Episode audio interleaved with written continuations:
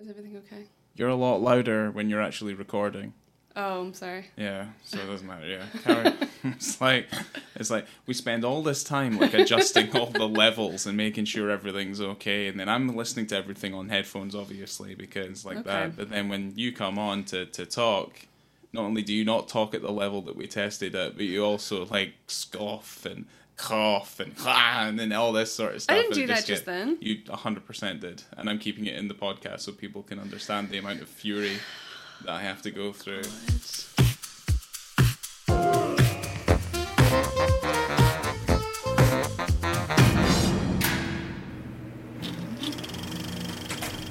Hello there. Welcome to On the Beat, the podcast that uncovers full frontal male nudity in cinema. My name is Laura, and I am joined by my co host, Ryan. Hello. So today we are here to talk about the 1985 neo noir action thriller To Live and Die in LA. This one was directed by William Friedkin, and I know that Ryan here has a lot to say about William Friedkin. I love a freaking. Friedkin, Friedkin. I am so excited about this episode. Certainly, in the interest of this podcast, there is not going to be a lot of opportunities where I get to talk about one of my favorite films, probably on this podcast. At no point do I feel like Jack Lemmon gets his dick out in the apartment, so I don't think we'll even be talking about that at any point. I wish. Yeah. Because that'd be a nice little Christmas movie we could do with a little Yeah. Christmas dick in it. Or like if a ball pops out in Toshiro Mifune in the in Yojimbo or something like that, where you're just like, ooh, hold on, That would be odd. phenomenal. Oh, But uh, yeah, certainly, yeah, I'm very happy that, that we're able to do this because I don't feel like this will this will happen very often. we've had that Wang Chung soundtrack on repeat for a week. Pretty much, I can hardly wait. Should get you to sing it. I mean, I could. I want you to maybe. Can you tell me a couple of Friedkin's greatest hits? Can I? um, so William Friedkin. Let's just, I mean, let's just give him a rundown of like who he is. But, Yeah. Um, William Friedkin. He was an award-winning documentarian back in the '60s. He moves into feature filmmaking. Uh, first of all, being The French Connection in '71, which everyone remembers, with Gene Hackman and Roy Scheider. Won massive at the Oscars with uh, Best Director, Best Film, and Oh, wow, uh, I didn't actually know that. yeah, it's one of yeah, it's a massive hit, huge, absolutely huge, and also to this day, it's a classic piece of American cinema.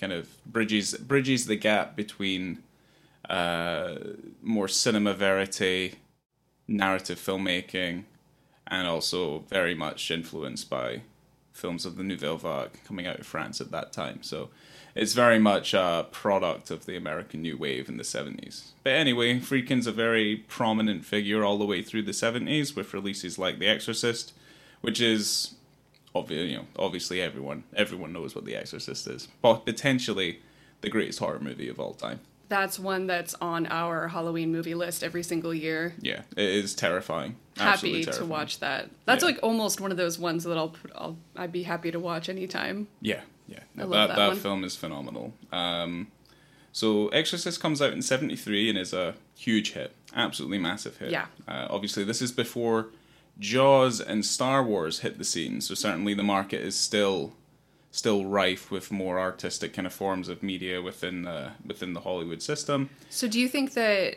Friedkin is responsible for our treasure of a Roy Scheider?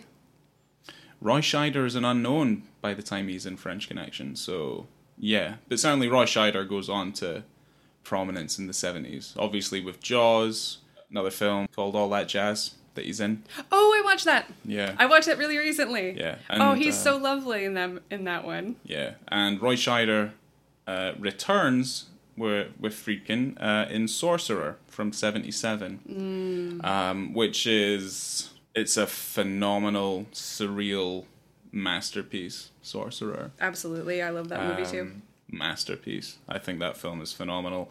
Unfortunately, though, in '77 we've already had Jaws, we've already had Star Wars, and they've totally changed the landscape of the filmmaking public, so to speak. So yeah, so Sorcerer wasn't a box office smash. Total flop. Yeah. It was very much indicative of the more artistic, uh, referential pieces of filmmaking that were being made kind of prior to effectively the birth of the blockbuster. So Okay.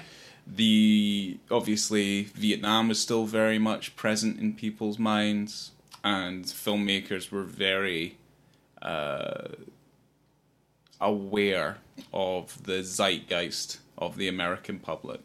So basically, what they were making were films that were that were tapping into that, so to speak. Okay. Okay. But that's not to say that films like Jaws and Star Wars were not were not great. Jaws is probably up there with like I mean I'd say Jaws is probably better than Citizen Kane.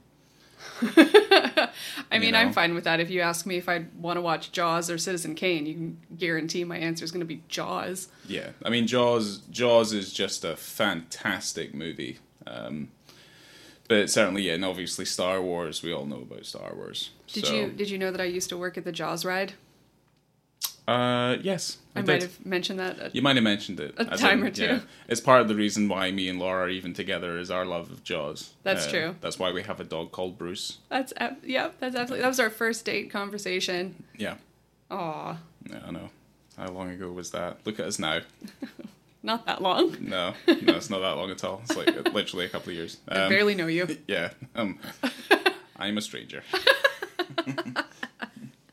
but uh, yeah, so after after Sorcerer, um, he makes a movie called The Brink's Job Never seen it. from yeah, in '78. Um, it's a massive flop. Um, and then after Uh oh, that, that's two in a row. yeah, he's made two flops in a row. Then Cruising comes out in 1980. The Which is on our list to watch. Yes, we have Cruising on the list, which is the Al Pacino movie. Um, so certainly after Cruising, he suffers a massive heart attack in 81. Okay. And then in 83, he releases a movie called Deal of the Century. This film barely made back its own budget, pretty much, um, but it film stars Sigourney Weaver and Chevy Chase. What? It's also a movie I've not seen either. I even feel like I've looked up a list of Friedkin movies and, you know, just trying to be a completionist. And Yeah. I love Sigourney Weaver. Yeah. My main thing about the career of William Friedkin is you have these pieces of 24 karat gold, but sometimes you find them in effectively a pile of crap Oh my god. because he has made he has made some bad films because basically To Live and Die in LA comes out in 85 and certainly I can list a few films that he's made they can be hit and miss pretty much but when he hits it he hits it out the fucking park Right. um, he's not getting films and I think a lot of it's based on his unorthodox like working practices okay. a lot of people find him very difficult to trust. He's volatile. And certainly he's made a few powerful enemies within the industry over this time. Basically, oh wow. Okay. basically he just can't be trusted. What has he done? On the set of The Exorcist, Right. he used to carry a loaded gun. For the purposes of. So let's put it this way there's a shot in The Exorcist when Jason Miller is listening to the tapes of the exorcism and he can hear the voices and stuff in the tapes. And in order to get the shot where he turns around really sharply because the phone rings, Friedkin literally just sets off a gun in order to get his natural reaction. Wow. Yeah. So the other thing, and this is something which I read in Peter Biskind's book, uh, Easy Riders, Raging Bulls, um, is that he nearly broke Ellen Burstyn's back during the filming of The Exorcist. Oh, that poor woman. There's a point in The Exorcist where Mama, Regan's mum, right? Regan's mum, and Regan throws her off the bed. There's a shot that's the reverse of her slamming into the floor. So basically, she's on a she's on a pulley system, and the stunt guy's there, and he's physically pulling her off the bed to get this natural thing where she's falling onto a hardwood floor. Okay. Now, for whatever reason, Ellen turns to Friedkin and is just like, look, he's pulling me very hard. Eh, Like, you're gonna hurt me. So naturally, you would think that a director would say, "All right, I don't want to kill my actress. Well, initially to Ellen, he does. He says, he says, okay, I'll tell him to calm it down a bit. And then Friedkin looks over to, this is all from Ellen Burstyn's uh, uh, perspective. But he turns to the stunt guy and just goes, just fucking give it to her. And he does. And inadvertently, she falls so hard onto her back that she she uh, she nearly breaks it. And she's screaming in agony. She's going for her back. And Friedkin, during the course of all this chaos, basically says to the camera guy, "Yeah, yeah, going for it, pulling for a close up." At which, Oh, at wow. which, at which point, Ellen turns to the camera guy and basically says to him, "Turn the fucking camera off." Call an ambulance. Yeah. But put it this way, those two things I just listed to you, they're both shots that are in the film. Hopefully, it's worth it. Whether or not you agree with his practices, he got exactly what he wanted. Sounds a little psychopathic. Yeah, yeah, it is psychopathic. But the thing is, uh, from listening to interviews and watching him, and I mean, I love him, absolutely love him. He's very charismatic. He's very charismatic. He's very knowledgeable. He's very knowledgeable about not just film but art. He has ideas and he has things that he does, which I feel like, yeah, I feel like he has no, he has no, uh, f- like sense of forgiveness. You know what? I wonder if the character of Richard Chance, played by William Petersen in To Live and Die in LA, has any sort of mirror or correlations to William Friedkin himself. He's a maverick. He does whatever he needs to do to get the job done, whether it's right or wrong, whether it's legal or illegal, and, you know, basically says, I do what I want. Yeah, yeah, I would say one hundred percent. There, there, there's probably some sort of relatability there. Uh, so really, after all of this series of flops, and certainly, you know, he's having trouble getting films off the ground. Mm-hmm. Um, he's looking to as this to be his comeback. So to live and die in LA is meant to be his comeback, or at least his interest in the story. So it's a book that's been adapted. Uh, it was called Money Men uh, by Gerald Petievich. He also pens the script with Gerald, um, and basically it's about Gerald's experiences as uh, a member of the Secret Service. Okay, all much. right. It's a tiny film, tiny budget, six million dollars, uh, and what what seems to come of it is this comparably very smooth production, and most of the film is ninety percent first takes that are printed. So pretty much, we know Friedkin. He used to he used to just shoot his rehearsals as well. So he would just like run the camera. If he got what he wanted, he'd sometimes just turn around even after the first cake and just be like, "Yeah, no, we got all. That's fine." It's funny. I've I've heard him say in interviews because he'll have, you know, questions and answers from audience members or whoever's moderating the the interview. Yeah. And they'll say, "Well, tell me about your rehearsal process." And he goes, "I don't rehearse," Yeah. you know. And I'm like, "Wow, okay." He seems like the kind of guy that just wants the actors to feel it, do it. He doesn't want to bother with it. Pretty much. He's like, "I'll do my job. You do your job." yeah. Life is of the moment. You know, that moment passes. It happens, it passes, people move on. It works here. It works here flawlessly. so, really, what I see with To Live and Die in LA, and this is not a bad thing, this is very much to the film's benefit. This film oozes style, absolutely oozes it. And the Wang Chung soundtrack just just builds on such a foundation. Like the film is not the same without it. No, that soundtrack is a banger. It's a pulse pounding, energetic uh, theatrical soundtrack that I I yeah is rarely bested.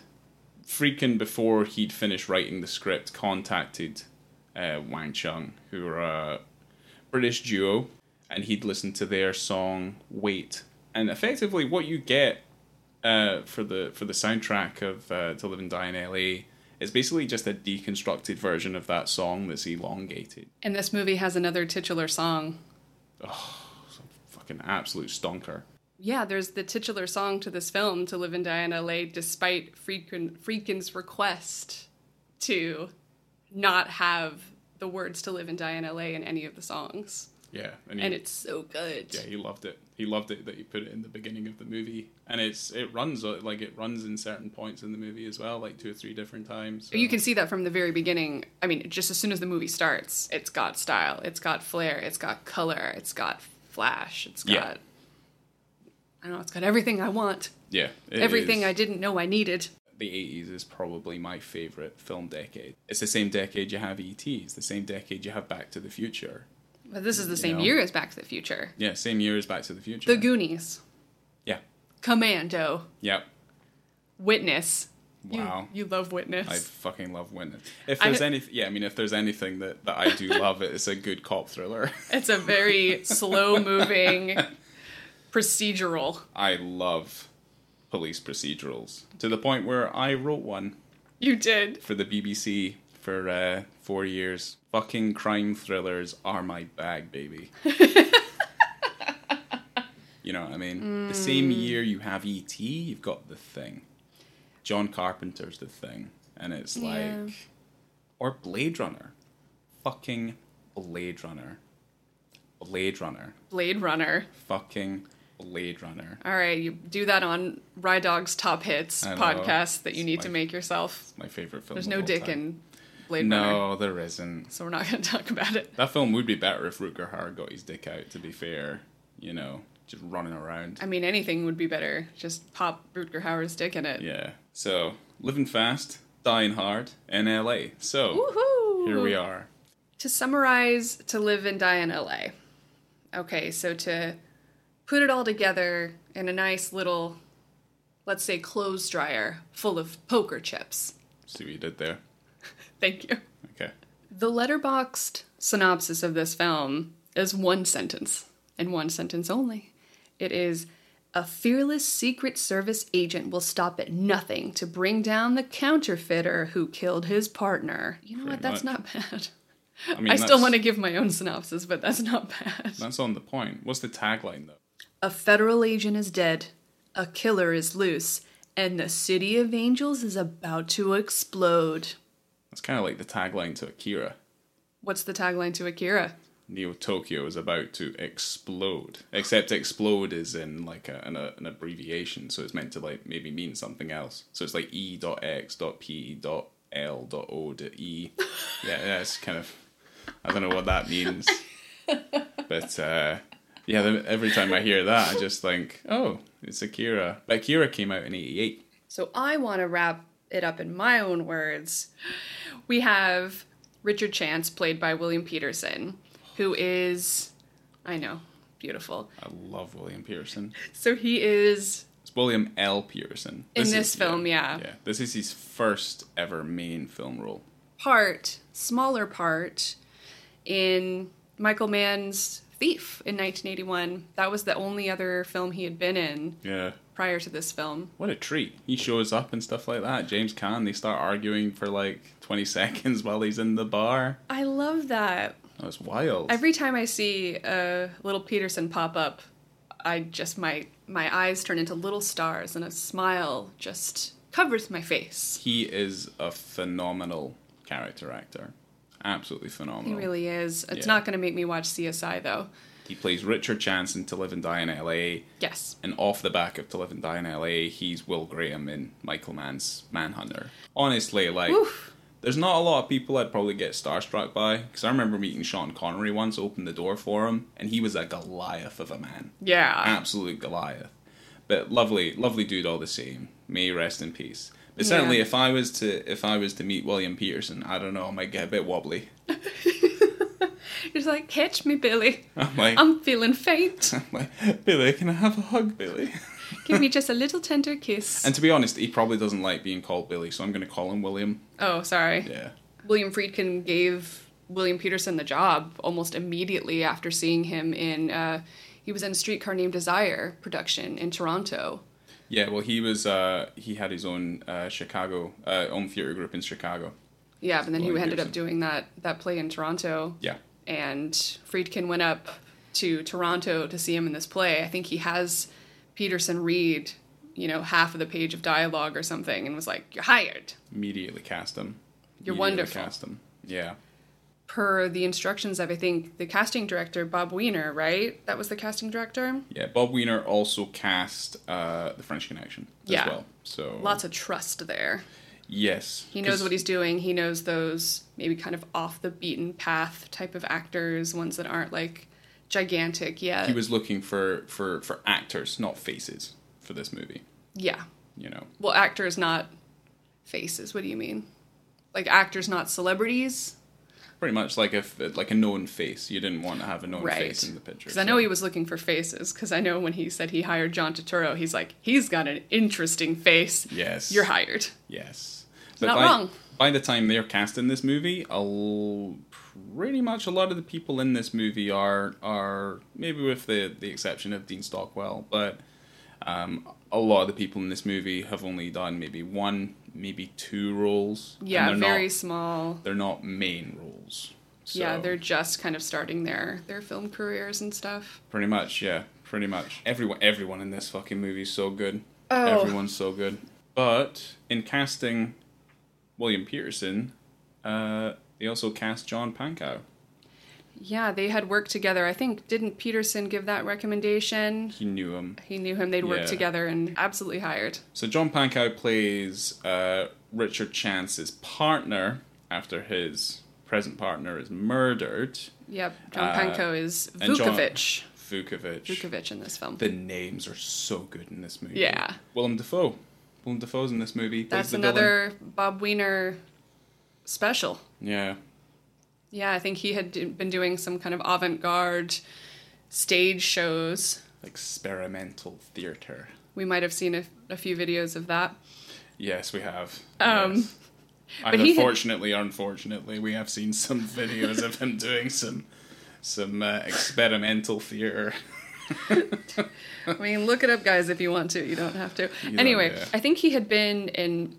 Willem Dafoe had been in about six films before this. I know some of the hits were his second film. He was the star of the film The Loveless in 1982. A Kathryn Bigelow movie. That Kathryn Bigelow movie. Yeah. Yeah, and that was his, I think, his first starring role. Okay.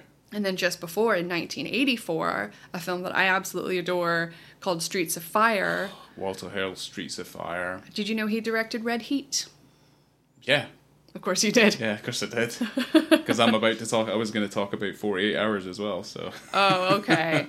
Deborah Deborah Feuer, who plays Bianca Torres. Obviously, that's Rick's. That's Rick's other half. oh, yeah, I don't think we said Rick Masters. That's Willem Dafoe's. That's really yeah. Willem Dafoe's name is Rick. Ma- yeah, Rick Masters. Oof. yeah, so Deborah good. Feuer is Bianca, who is his main gal. Yeah, they have like a Lover. Yeah, they have like a dancing troupe and stuff in that movie as well. Mm-hmm. Yeah, there's a lot. There's a lot. There's a lot of stuff going on in this movie that's that's that's very interesting. Uh, John Turturro, who plays Carl Cody, who is uh, Rick's mule, mm-hmm. pretty much. Um, and also, we have uh, much smaller roles in the form of Dean Stockwell, but he'd also been in movies and known for Blood Simple, Coen Brothers' first film uh, back in '84. But the same year, he's in uh, Paris, Texas, the Wim Wenders movie um, with uh, Harry Dean Stanton, which is also shot by the same person who shoots To Live and Die in L.A., Robby Müller. I think that that makes sense because they talked about the correlation, or not the correlations, but you know how much Friedkin had liked Paris, Texas, right? Yeah, I mean Paris, Texas is a modern masterpiece. Yeah, because that's why he cast. He wanted to cast Dean Yeah. Stockwell, right? Was Yeah, from Paris, Texas. Okay. Yeah, yeah. Ruth Lanier, uh, Darlanne Fluegel, who uh, is probably one of the most important roles in the film, in my opinion. I loved her in this in this film, and I really loved her hair and her Yes. clothes. Yeah, she's got a real. I'm gonna put a a real picture of good her look for my about her. for my hairdresser. Yeah, no, she's got she's got a real good look about her in this movie. Whoa! Um, Pump the brakes, Henderson. Hey, look! I think she. I think she look. I think she looks. I think she looks great because I think she she she embodies that character. There's a toughness about her, but at the same time, there's a fragility. You know, she's Yeah, quite. You yeah. know, she's quite. She's almost like she's made of glass. Like she's just ready to break. And she's just kind of stuck in this fairly volatile, violent world, and she can't seem to get out. No, no, it's quite tragic. that's the pervading kind of theme that runs through the movie as well. I cannot, I cannot not go through all of okay. these names. Tell So, us the names. Richard Chance, John Vukovich, Rick Masters, Bianca Torres, Carl Cody, Bob Grimes, Ruth Lanier. Fantastic set of names. That's a really great set of names. Such a good set of names. William Petersen plays a Secret Service agent, but he's kind of a maverick Secret Service agent, does whatever it takes to get the job done, right? Um, and he is basically out for vengeance for the murder of his longtime partner who was just about to retire. It's Rick Masters, played by Willem Dafoe. The fact that he is the guy that they have been chasing. Rick Masters is a master counterfeiter, and that's what the Secret Service agent investigates. Like, that's what their agency does. They go after counterfeiters. So it is his most, it's his most important case. He needs to find Rick Masters and bring him to justice, not only for counterfeiting, but mostly because he murdered his partner.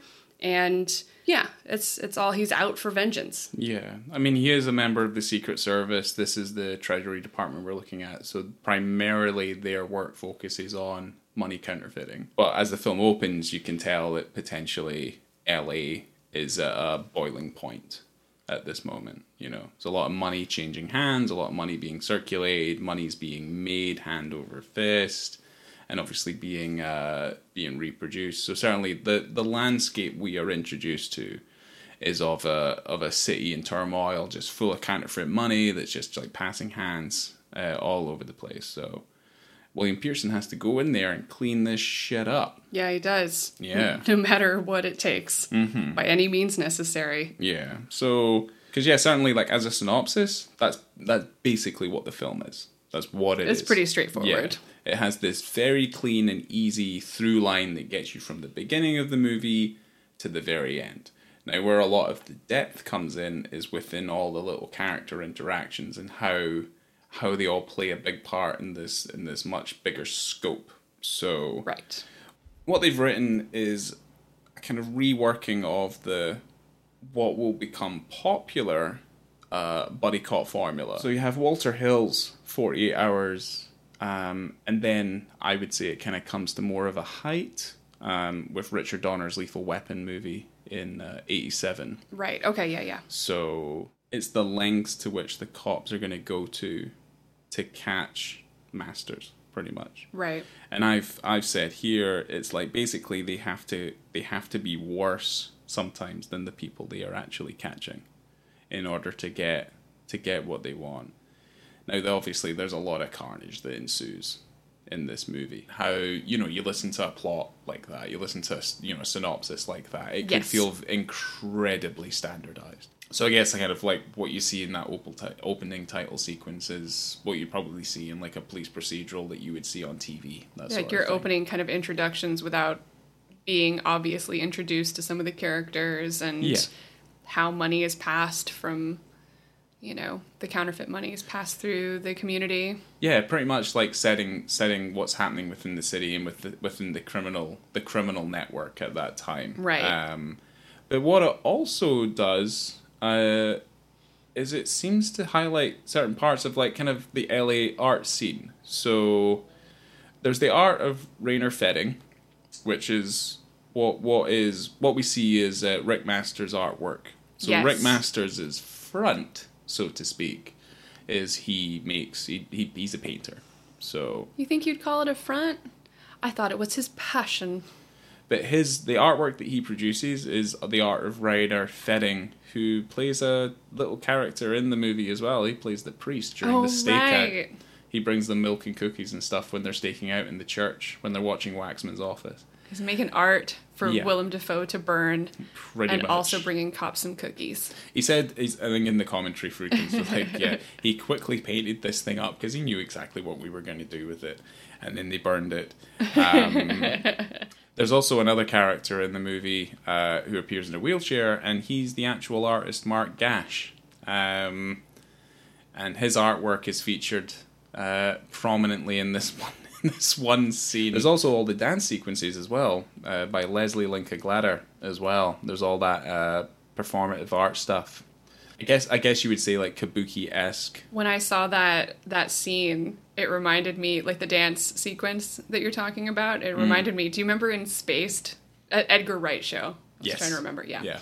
So, in that show, they go to a dance uh, performance, and one of the guys in the performance says, "Abstract expressionism is so mid to late '80s," and I never really knew exactly what that was until now. Yeah, it was David uh, David Williams. David Williams. Yeah. Yeah. Yeah. Oh, it's so good. Oh, but that ha- oh my gosh, that that episode's very good. But yeah, abstract expressionism. Not finished. and this is exactly mid '80s. So Yeah. I This think is- it's yeah these beautiful little artistic flourishes in a film that could be relatively quite quite standardized, I guess. You know, lots of pops of color, lots of things to look at, a lot of very interesting things. You've got a stonking soundtrack, yeah, and I guess like overall, you just look at how the film looks, and the film looks beautiful yes, absolutely gorgeous film.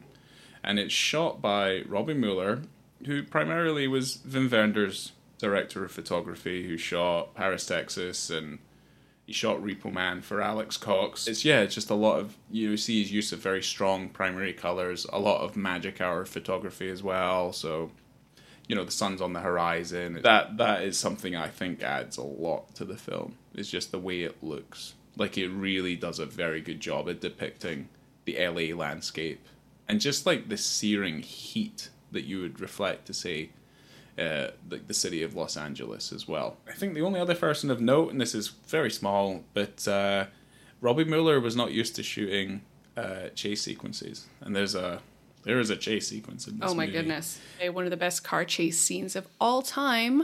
It has to be seen to be believed. Um, and he didn't feel very comfortable shooting that, that sequence, so Robert, Bob Yeoman, uh, shot the chase sequence. Okay, He's the second unit photographer on this movie. I think I was saying to you that this movie felt like it had kind of two different openings. You have the opening sequence where you get to meet Chance and Jimmy Hart Yeah. when they're working in that hotel. What the Secret Service primarily does, and that's protect the the President of the United States. That's Reagan. Reagan, who would, yeah, it would have been Reagan at this point. There's a giant picture of Reagan in their office as Yeah. well. Yeah. Of course. Um, that's, that's funny. Um, but yeah, I think Friedkin said in the commentary when we were watching it, he'd forgotten to shoot this entire sequence when they got into the cutting room. I think that's why it feels so. It doesn't feel off, like it, you know, because you're just kind of getting settled into the movie. Yeah. But it, it does when you go further in. You're like, okay, I can maybe see why this. But yeah, you always kind of feel like this this opening little segment, this sequence, I guess, uh, to the film is potentially tacked on. But I mean, that's because it is. Yeah. You know, um, his primary concern was that he was with his this this, this film in general was that he was looking at the surreal life of a Secret Service agent, Yeah. and he just wanted to show them, show the audience what this life primarily was. Cops dream of joining the Secret Service.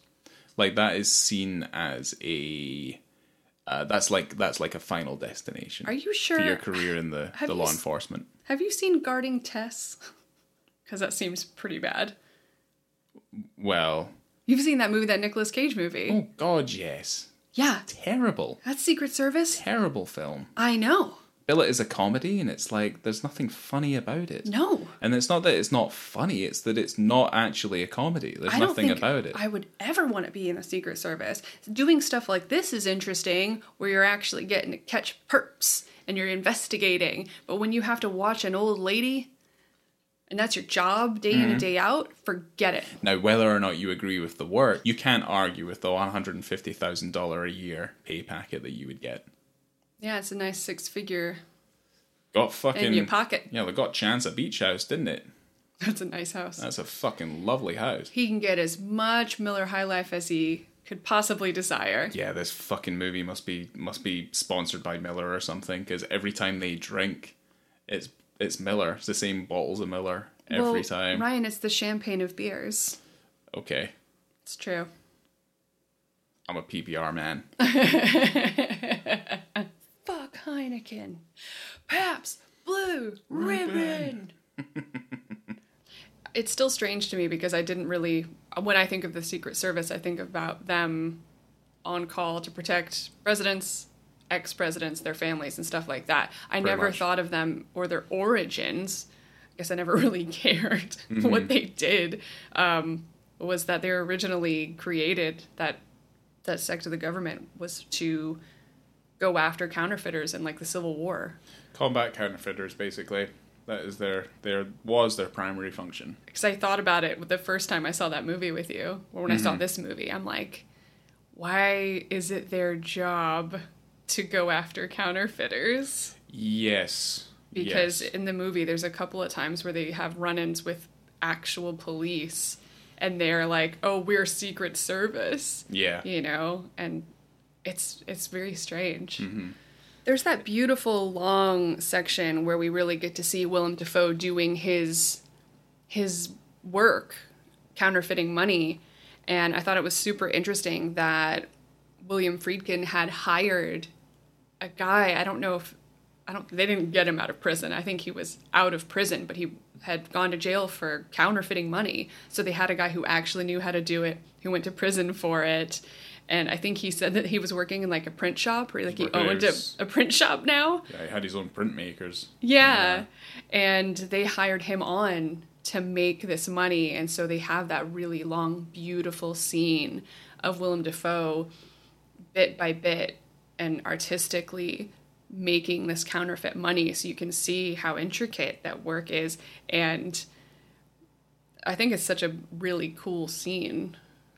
Yeah, you wouldn't you wouldn't think it uh, probably on paper being this uh, this uh, this such an interesting interesting kind of set of shots and sequences and stuff like that. But yeah, basically it's just the arduous process of printing counterfeit money in all the different ways in which they do it. I mean, I think the fil- I think it just the, the scene itself just looks really really cool and there's that one shot of like the red paint on the money plate where it's just like rubbing back and forth. And this is all in time to the Wang Chung music as well. So the Beautiful. energy the energy of the score just elevates this scene as well and then it just kind of and I mean the scene itself's almost 5 to 10 minutes long just on its own, Yeah. you know. Um but certainly it's just yeah, you just see Masters who is the artist performing his true his true art. Yeah.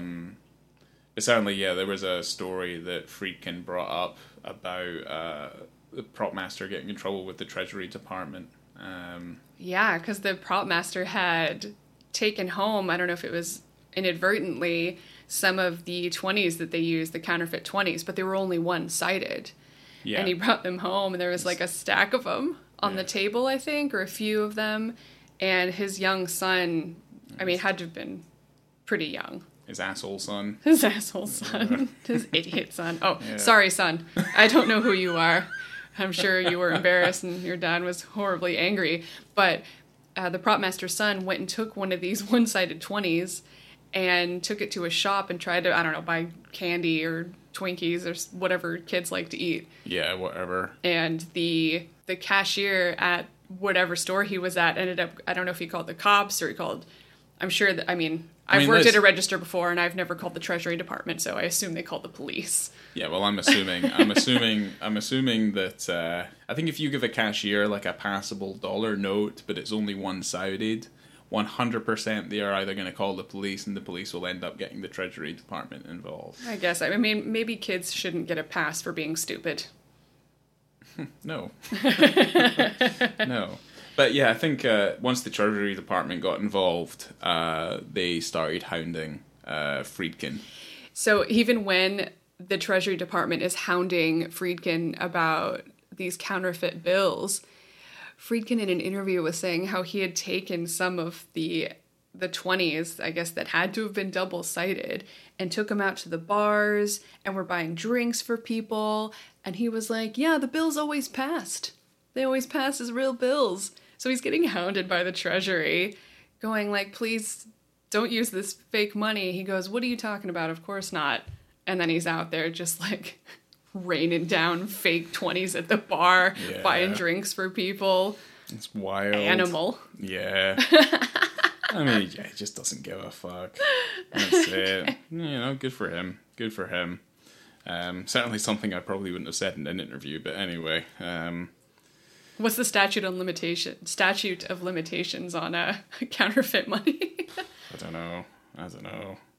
But like one of the first times we're we're introduced to to Chance again after the title sequence is he's on top of a bridge. oh my gosh, there's that really cool shot. And that's what I was maybe trying to allude to when you're talking about the first time you see Chance mm-hmm. versus when you see him standing on the bridge. Like that shot of him on the bridge seemed like the perfect introduction to him as a character, Yeah. right? Because that kind of seemed like what how we were meant to see him originally, like Yeah. standing on a bridge. He looks like he's gonna jump off. Mm-hmm. I don't know, you know, we don't know why, like what's happening here, and then.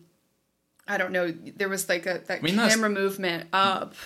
Yeah, so they use the new Louma crane technology on Yeah, this, this- movie as well. Yes, Yeah. this crane, so it's kind of going up and over. So you see him standing on the edge of this bridge, Mm-hmm. and then he freaking jumps off, and then you realize that he's bungee jumping, Yeah, like this like, one-legged bungee jump off of this bridge. Yeah, it's kind of like he's uh, he's tied by like a stunt like a stunt worker's uh, like pulley system or something like that. He's on a cable and he just he just kind of uh, jumps off the bridge and obviously it saves his saves his fall. Um, but yeah, I guess like what you see from the very opening, which is obviously the hotel uh, the hotel duty, the hotel de- detail when they're looking after the president. Mm-hmm. That's not to say that like whatever he does is not risky because again he takes out an, a uh, he takes out a Middle Eastern terrorist on the roof of the hotel. Yeah. Um, Well, no, I actually Jimmy Hart did. He did, but his He point pulled he's him off gonna- he the pulled- building. For for some reason, this is weird. For some reason, he gets on the roof because obviously there's something something's gone wrong, and and Richard Chance is just like, uh, there's been a shake, and then he's he goes on the roof, and the the Middle Eastern terrorist is there. He pulls open his shirt. He's like covered in in, in dynamite. And then for some reason, I don't know how he's done it, but Jimmy Hart must have scaled the building Yes. and he's in the kitchen in the basement and he's scaled the building and he's hanging off the edge of the building and gets behind the terrorist Yes. to pull him off the roof Right. and obviously inadvertently the man unclips the dynamite and he blows up on the side off the side of the building I had forgotten it when we watched it again because when that happened, he blows up within like a half second after much, falling yeah. off the building, and I'm like, oh, his partner's dead. Like that's how his partner dies. Yeah, and that's then I'm what I like, thought, Oh wait, no, he's fine. He's Well, totally fine. I mean, obviously fine. because you know they filmed this after, so they couldn't well, kill him then. It blows. It blows up. We see like the landscape. It blows up. It's this kind of flash, very kind of stylized in its own way.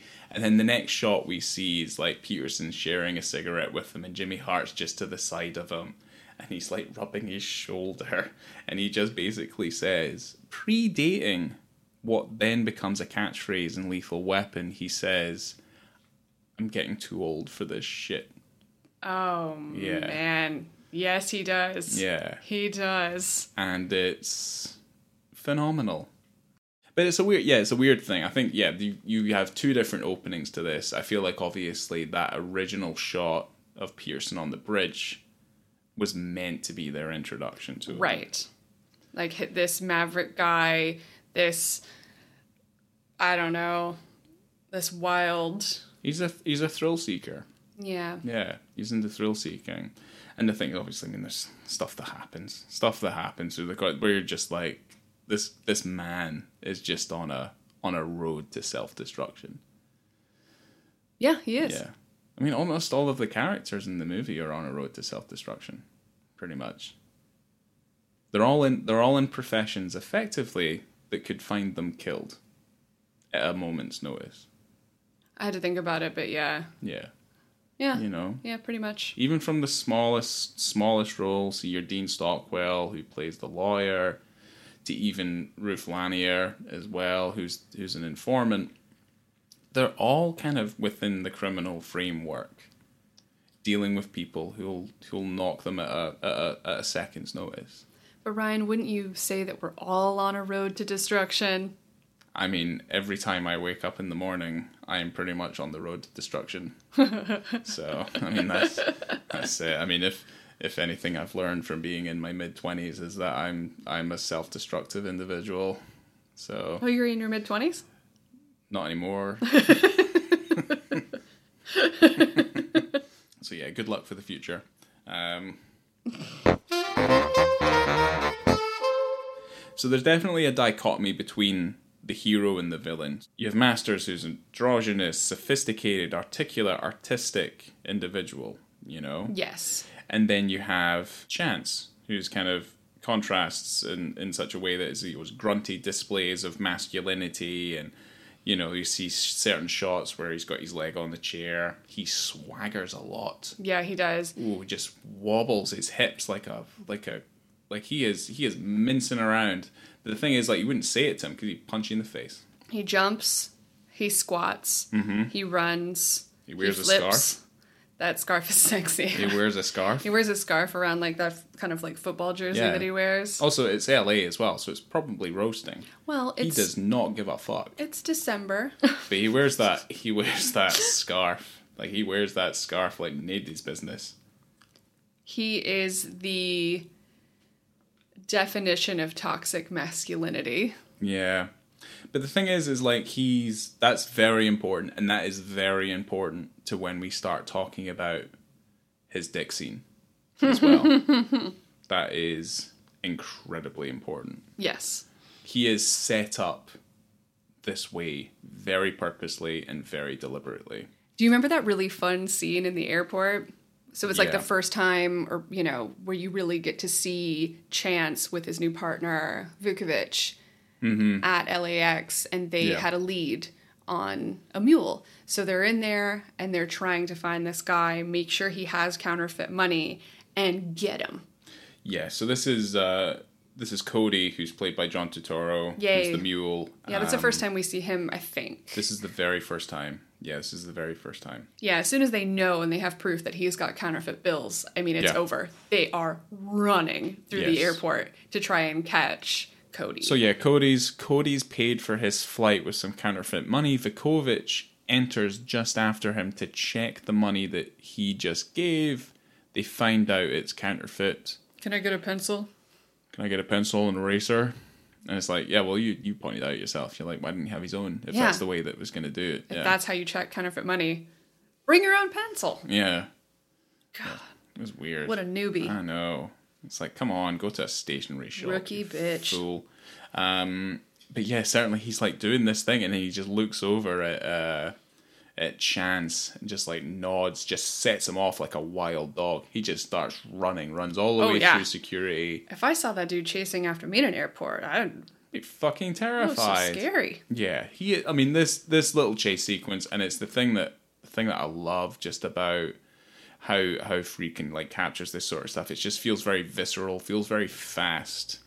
Oh just yeah, it feels is. very yeah, it just feels very organic. oh, the Um, people movers. The people movers, basically. So they're at the treadmills, and I think they've got a member's airport security or something on the on there, just to kind of advise them and things. Yeah, I think they had said like what they wanted to do, and initially Petersen was saying that he wanted to run on the top kind of uh, of the top ramparts. Yeah, the ramparts. the ramparts of yeah. the people movers to get him kind of through the crowd faster so he wouldn't have to go through the crowd he would kind of go over them Yeah. so to speak and the security guy's like um i don't think my insurance covers that so maybe Mm-hmm. don't Yeah. Well, originally, I think Friedkin gets that from the security guy.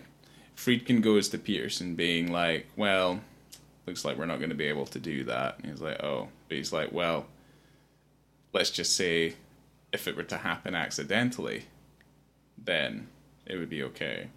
And lo and behold, Petersen does it. Uh, he goes over the ramparts, and that's the take they use.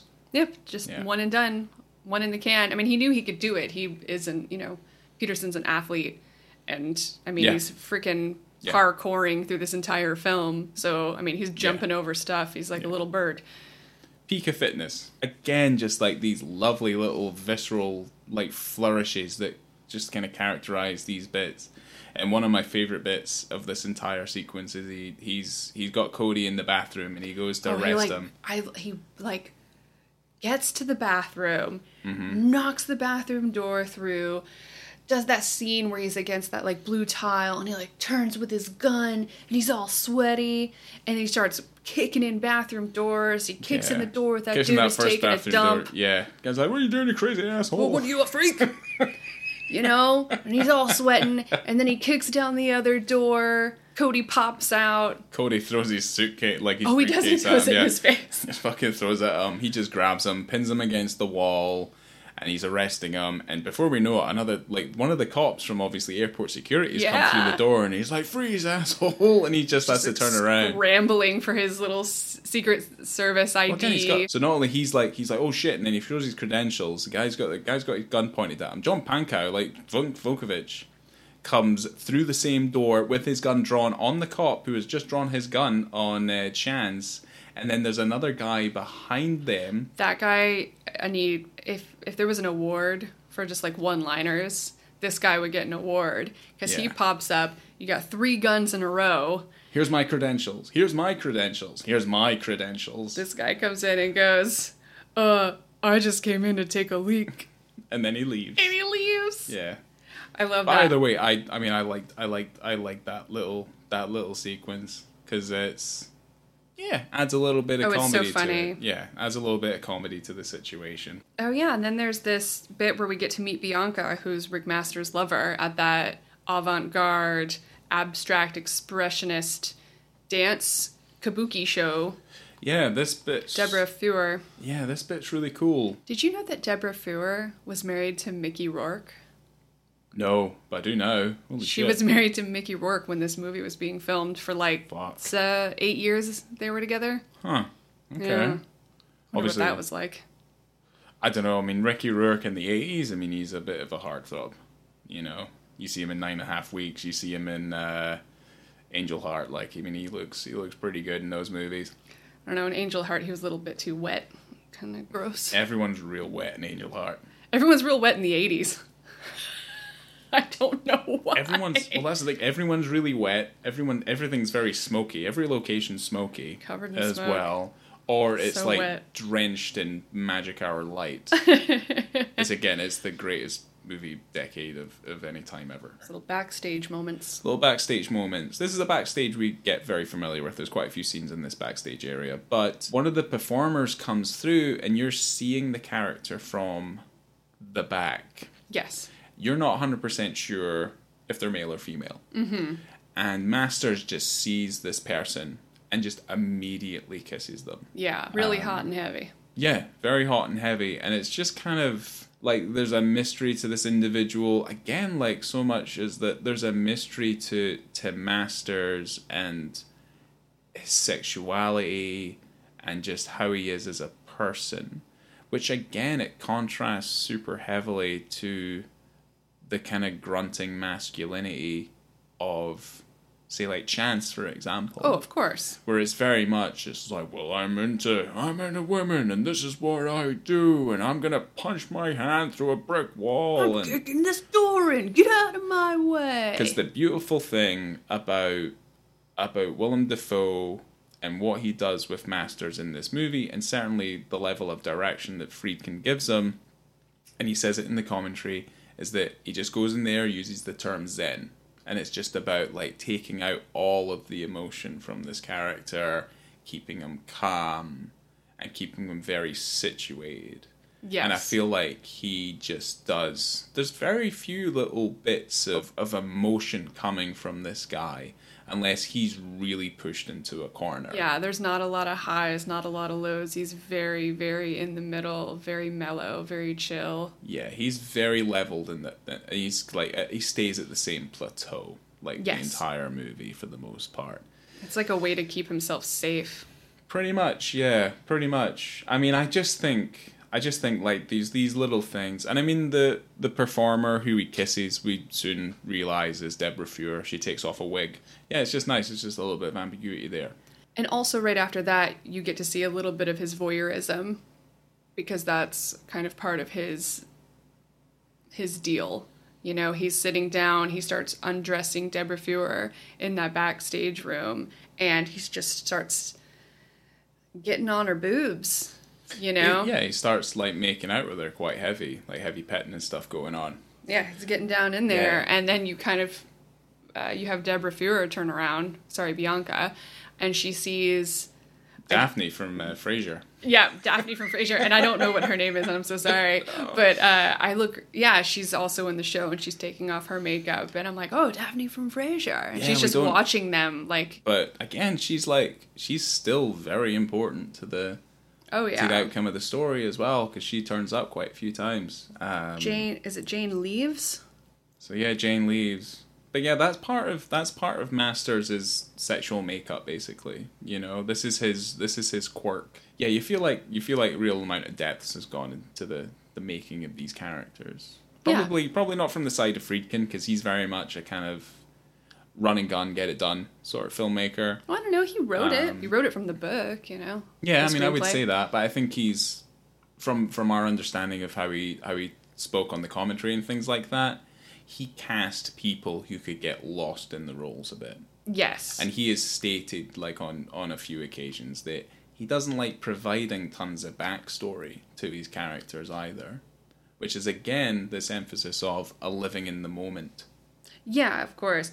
I was listening to an interview with William Friedkin, and he was talking about how he had worked with Nick Nolte on a movie. I can't remember which one it was right now, but I guess Nick Nolte had written like a 300 page dossier on his character, and I think it's something that he does quite frequently. Hmm. And he he like gave it to Friedkin, and he was like, "Hey man, would you read this over and just see if I've really got the character right?" Friedkin looked at it, laughed. Throws it in the garbage, and he says to him the next day, he's like, "Hey man, did you read my my dossier on like my character? Like, what do you think about it?" And Friedkin's like, "It's perfect. Go for it." Stake out. Yeah, Show me your know. secret service. Stake out. So the stakeout goes horribly wrong. A lot of shit seems to happen. Uh, Masters is able to murder Waxman, and I love the way that he murders him. He uh, he shoots Waxman in the dick, yeah, he does. and then Shoots uh, him right in the penis. yeah, and then he he he uh, he gives a little quip about his terrible taste in art, Mm-hmm. and then murders Waxman. Yeah. oh much. yeah. Well, they have to run in and try to gather anything they can, any bit of evidence, or see if they can get any information. Um, yeah. Which is when you see Chance breaking another rule, as he typically does. So this is the first part where Vukovich gets a- a very uh, clear idea as to as to Chance's motivations and his his kind of working practices. So yeah, this is when we this is when we we see uh, Chance's true his kind of true nature and that he steals steals evidence from the office. Yeah, from Waxman's office. He Yeah. he takes um it's like a little diary, like a book of code. Little book of code. It's Crimp got, code. It's got names and dates and stuff and amounts and things. Symbols.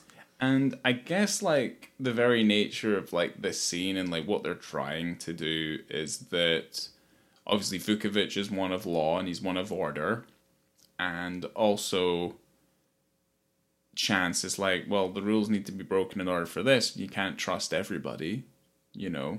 So he's like, we're taking the law into our own hands so we can effectively like guarantee this that Masters is arrested at the end of this. So there's these little highlights, these little things about the systemic nature of their job and to the lengths at which they are going as not just as police officers or members of the Secret Service, but where they're going to in terms of how they are as people. You know, they're kind of very much, like I said before, on a destiny with self destruction.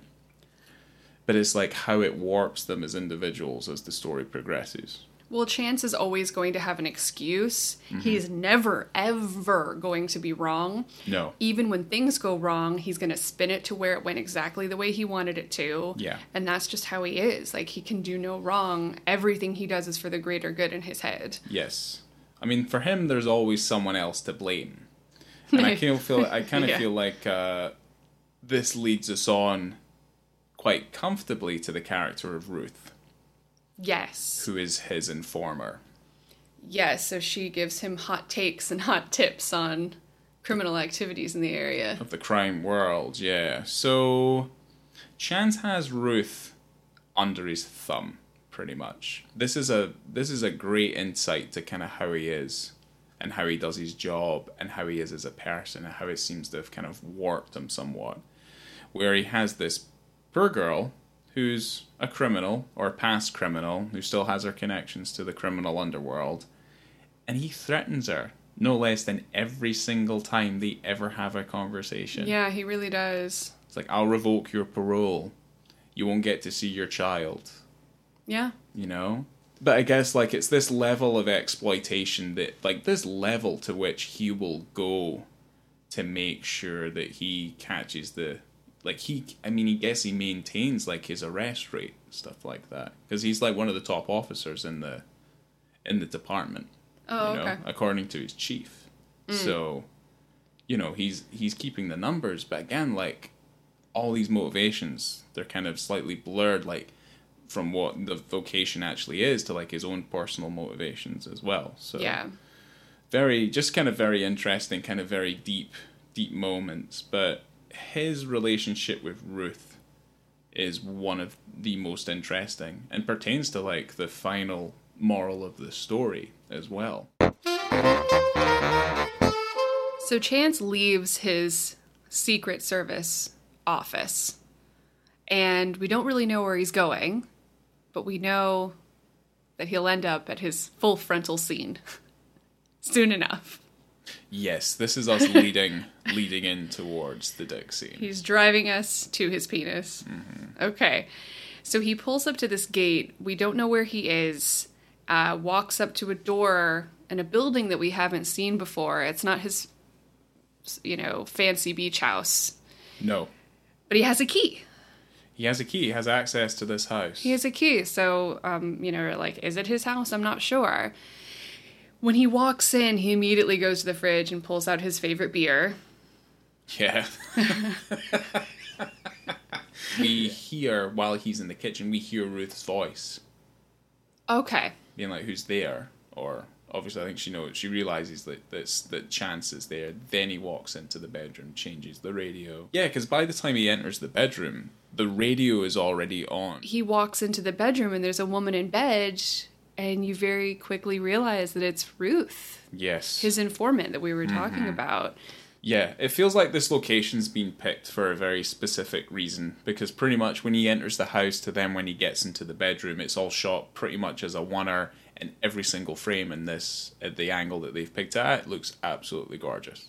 Yeah, Just it's got those really, really nice well. big windows and stuff. Really big windows. You see a lot of depth into this into this apartment, and then obviously when we get to what becomes the sex scene, it's just this lovely long shot looking down the hallway. So he's just kind of sitting there um, and he starts to undress and they're just kind of, kind of having a little chit chat back and forth. And I don't remember exactly what they were saying, but I remember he takes his t-shirt that he had just taken off and just kind of throws it in her face. Mm-hmm. Like it? not not hard, just No. Mm-hmm. like a little toss, just a playful little here's my sweaty shirt I've been hanging out in all day and all night. Yes. Stank.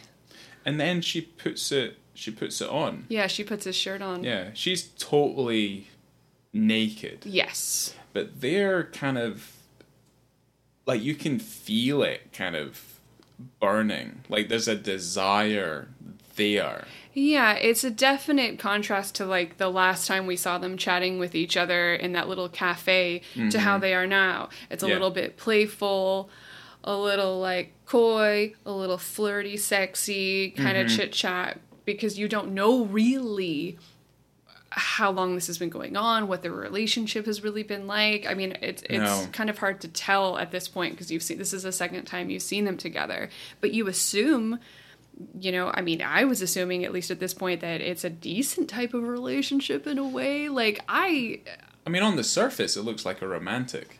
yeah, absolutely. He has they a have with key. each other. She keeps his favorite beer in the fridge. He knows where all the stuff is. You know, he knows where to find her. You know, and she Mm-hmm. He- puts on yeah. his stinky shirt. Mm-hmm. You know, they they have a relationship. I mean it it I don't like to say that, but I mean it's it seems like she's she's almost at a state of readiness for for him to almost Yeah. be when he comes over. you know what I mean? But certainly by the time we get to this scene, and we've already had an interaction with them already in the cafe, Yes. where she's dropping like little hints, like she has a child, and there's there's the sense that like she's an ex criminal, and certainly has her under the thumb because he flat out just fucking threatens her to send her back to jail. Um, there's a sense that like he can't separate his personal life from his work life. Yeah, that makes a lot of sense. Yeah. Everything So- kind of ties in together. Like his friends' friends are his work friends and his Mm-hmm. colleagues. Yeah. And the yeah, I mean his informant is also his lover. Because I don't want to flat out say that I think Chance is like an asshole, but he behaves like one. I think he's pretty terrible. Yeah, like he's really bad. Like he seems like be a like, Like a really bad anti-hero. Yeah, but there are parts like as this scene continues, she puts on his black shirt, like his oversized shirt, because she's like tiny. Yeah. Um, he's slowly undressing. He's taking off his belt buckle, and he then is and uh, he's given that Petersen stare. they are staring at each other. I mean, he's given her that Mm-hmm. hot, real deep into her eyes type of look. I mean, Yeah. that's if she wasn't wearing pants, those pants would have fell right off. it is burning like it's fiery the music's playing and it's all kind of like it's very sultry and it's seductive and it's all like leading up to obviously what we're what we're about to see and it's definitely quiet it's just the sounds of them sound of the music on the radio playing quite faintly and it's just the undressing Yeah, he's so he's got his belt off. He'd mm-hmm. already taken off his gun holster, places it Yeah. on the table. He gets his jeans off. I think he was wearing jeans. he's wearing jeans and a belt yeah and she stands up. So basically, the shot orders going back and forth into mids where they're kind of undressing and stuff.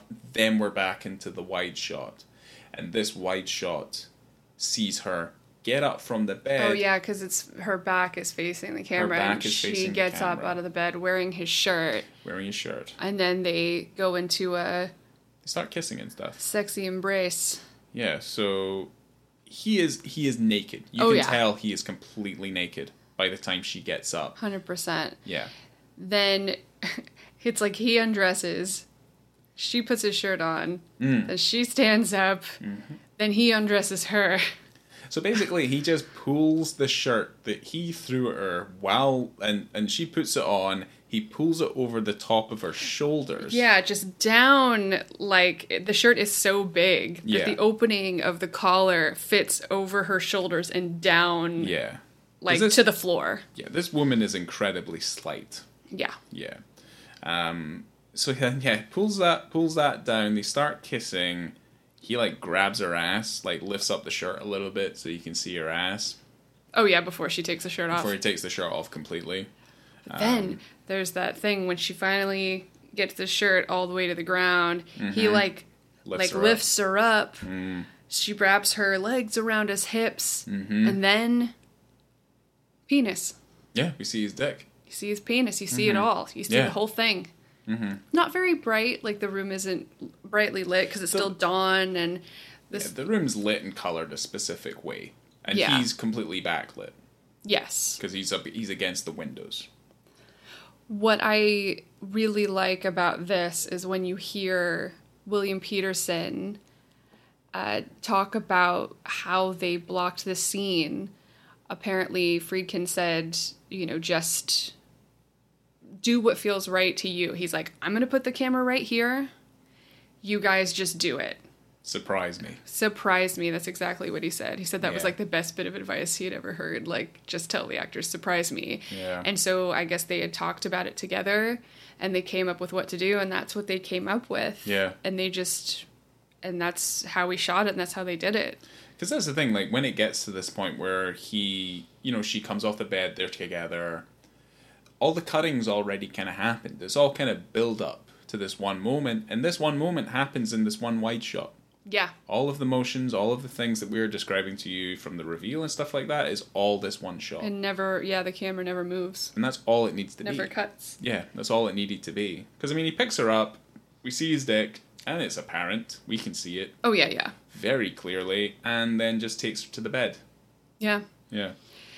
Um, there was another interview that I heard uh, with Friedkin and Petersen, and they were talking about this scene, and like Friedkin's just making a joke about you know how he had told them you can block it however you want and, and just do what feels right to you, and um, he was like, you know.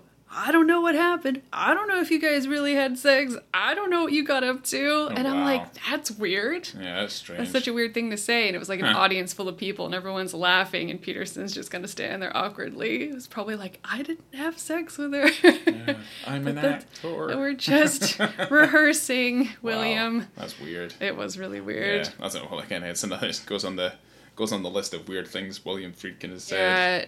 Um, I remember when we watched this movie for the first time. I uh, this is me leading into the second time that Instagram had warned me and uh, for putting inappropriate content on my on my Oh, stories.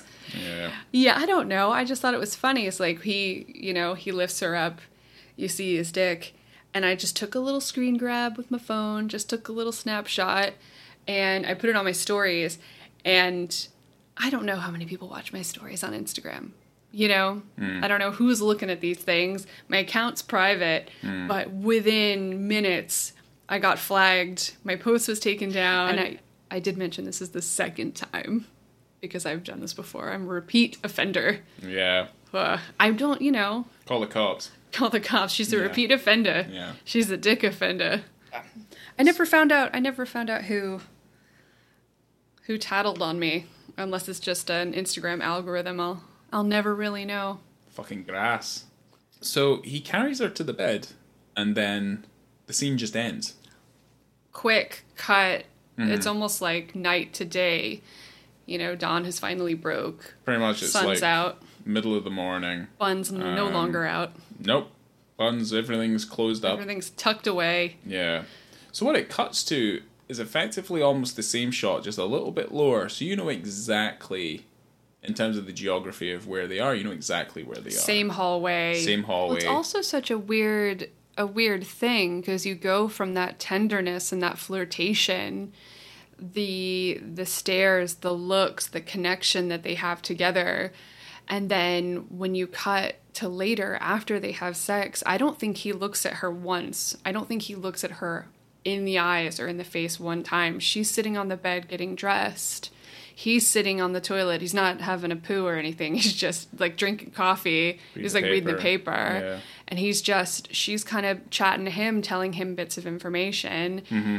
asking when she's going to get paid stuff like that. Yeah, she's asking for compensation, and his oh yeah. Without even looking at her, without even technically addressing her, he goes, "Uncle Sam don't give a shit about your expenses. You want bread, you fuck a baker." you want bread fuck a baker Yeah. doesn't even look at her doesn't even look at her No. and she's No. just i don't know it's just so uh i mean he's constantly demeaning Mm-hmm.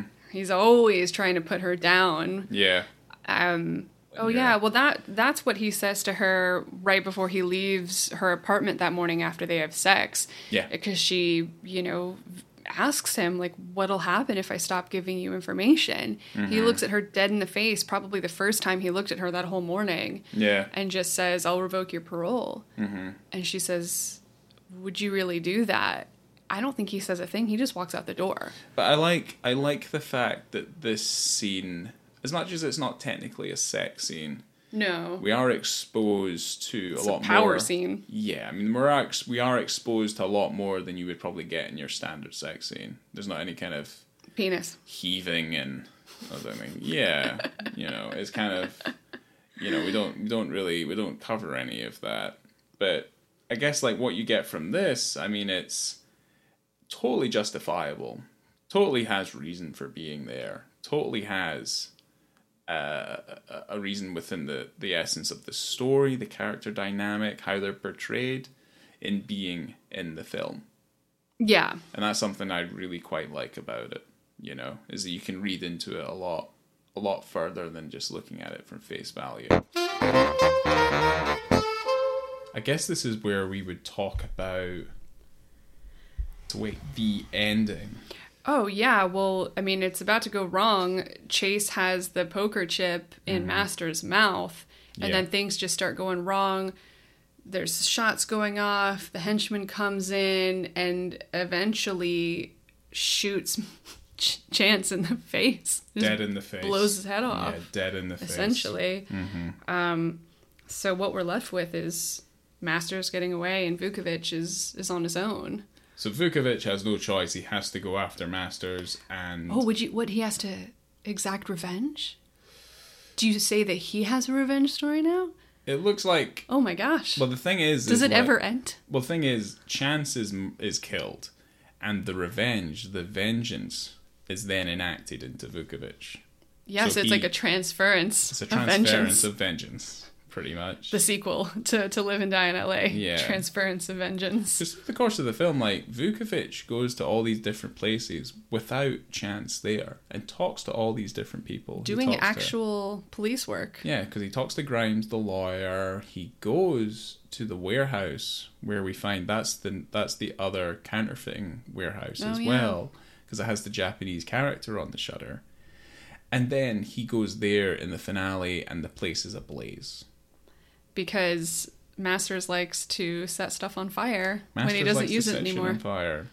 Because that's the thing. Like, there's obviously an allegory between what Masters does at the beginning of the movie, where he starts to you know, burns his own artwork, to where he starts burning the all the equipment and the counterfeiting equipment that he's been Yes. using. So certainly, like you can see the comparison between what he judges to be his art and how he's how he's willing to to to, to burn it all. Right. Um, but effectively, like they they have a fight and things, and then what happens is Masters ends up getting set on fire.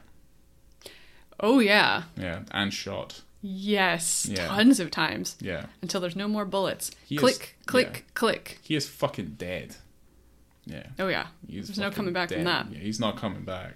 But it's just a kind of very, uh, I guess it's kind of very poignant. It's all kind of been leading up towards that point. So, yeah, I quite like that final sequence. As this is a transference of vengeance for Vukovich, and after he has vanquished our enemy in Masters, we see him pull up to Ruth's house just as Chance used to do, knock on her door. And I mean, to make a long story short, he essentially takes up the mantle that Chance had left and um, almost threatened no he does kind of threaten her into being his informant when she was packing up to leave the city. That's why you kind of feel like what's happening within the story is systematic within the department, so that if Chance has died, it's not technically because of who Chance was as a person that he's doing these things. It's because it's what's expected of him, and now someone has to take up that that responsibility and that role. So there's no technically there's no escape for any of these people you know? That's why again like if i feel like it's called to live and die in la it's like you live there you're gonna die there. Yeah. You know? There is no escape like this is the life you lead and masters i kind of feel like he's one of many different Right. heads do you remember that point where chance and vukovich are they are they're like casing this joint and they see these two perps like they're probably exchanging the counterfeit money and then they just start running. And so Yeah. chance and vukovich are just chasing these guys and chance is really gaining on this guy. He chance yells why are you running? And the guy just like kind of looks around. He's still running. He goes vukovich. I thought it was chance. Are you sure? No it's vukovich. Okay. Well one of them yeah. Whoever one of them's chasing the other one swap in swap out One's a Secret Service guy, the other's Secret Service guy. It's fine. Yeah. They're chasing down this guy. He says, Why are you running, man? And he goes, Because you're chasing me, man. Hilarious. I don't care who said it. Whatever. Yeah, I like to think there's that shot of William Petersen like looking out from his balcony onto the water, see the beach and stuff like that. That's the reason why Michael Mann cast him in Manhunter, because he does that a lot in that movie. Just like looks off into the distance. Just looks off into water. so just like Put some water in front of that man. yeah, pretty much. He needs Yeah. to reminisce. He needs to ruminate against the backdrop of some waves. That's the only way he can do it. I mean, if he, there's no waves in front of him, no rumination possible. No, probably not. Gonna It's look like- off into that sweet horizon. Mm-hmm. Ten thousand yard stare, just looking at water. I mean, that's, that's probably why the water's so wet. Sorry. Because he's so sexy. Knocking it out the park as usual. oh dear. There's this point where Chance and Vukovich finally get to meet Masters, and I think they go into the actual gym and are Yeah. pumping. They're all pumping I together. love yeah, I love this sequence. Oh my gosh. So they're pumping, and then you see behind them pumping.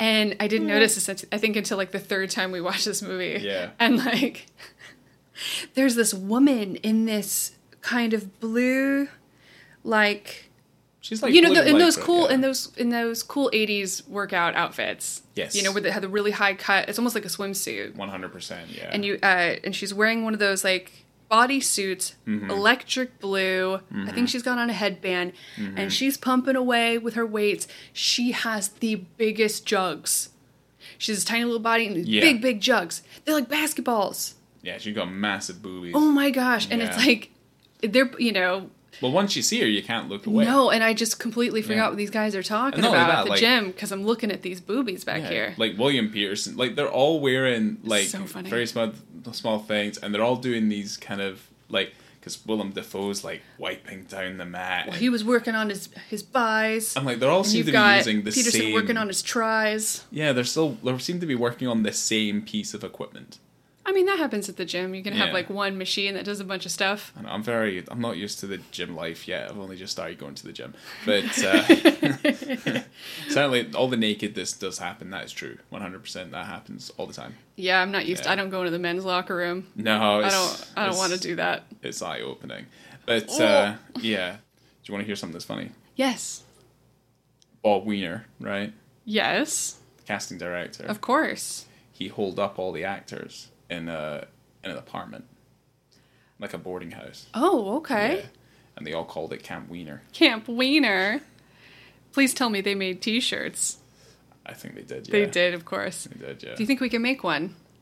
Probably. I want a Camp Wiener shirt. Probably. That's awesome. We go to the printers and they're like, you know, this is corny as fuck, right? And we're like, yeah, Yeah. of course we do. Print it. So, Ryan, I think I know the answer to this, but for anyone that hasn't watched this film, would you recommend that they watch this film? Oh, absolutely.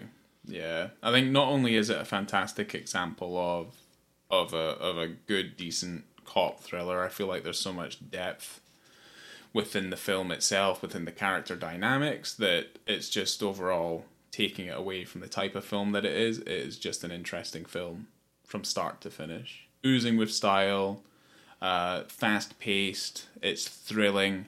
It's actually emotional and it has it has an it has an interesting way in which it, it, it shows it shows it all off. So yeah, one hundred percent it would be I would recommend. Great. Good. I mean, I'm obviously on the same page. I love this movie. Yeah. I think it's fun. I think everyone in it is amazing. Everyone's doing 110%. percent And I love it every single time I watch it. Yeah. I'm never not going to want to watch this movie. Friedkin is amazing. Um, yeah, Petersen was super fun to watch. I'm really glad that he got this role so that we could see him in more things later on Yeah. and I'm glad he's naked in it. And also the fact that this is again one of those casual nudity scenes, which, as you know, are my favorite kinds. It's not forced, it's natural, and especially because these two actors were able to figure out how they wanted to do this scene. Yeah. They were able to plan it out themselves. They talked about it, they planned it, and it's not like Friedkin was going like, Petersen, you gotta take your dick out.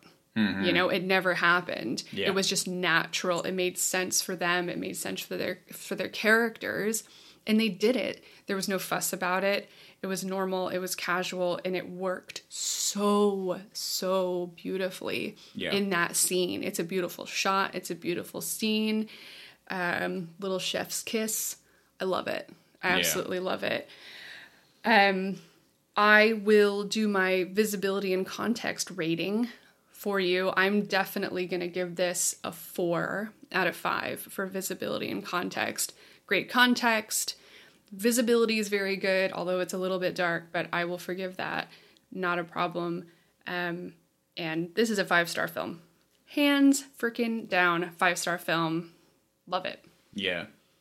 So I guess if I was going to go into context, um, I think the fact that it it has a reason to be there, and there's much deeper reason for it being there. I mean, it has to be either a four or a five for me Okay. personally. Yes. In terms of visibility, it is slightly dark, so I mean that has to maybe be dropped down a point to maybe like a three. Okay. Okay. But that's not to say that you don't see it and it's not there. Yeah. But I think most importantly is that this scene has every right to be there because it is giving us information. There is not a wasted minute in this film no. whatsoever. No.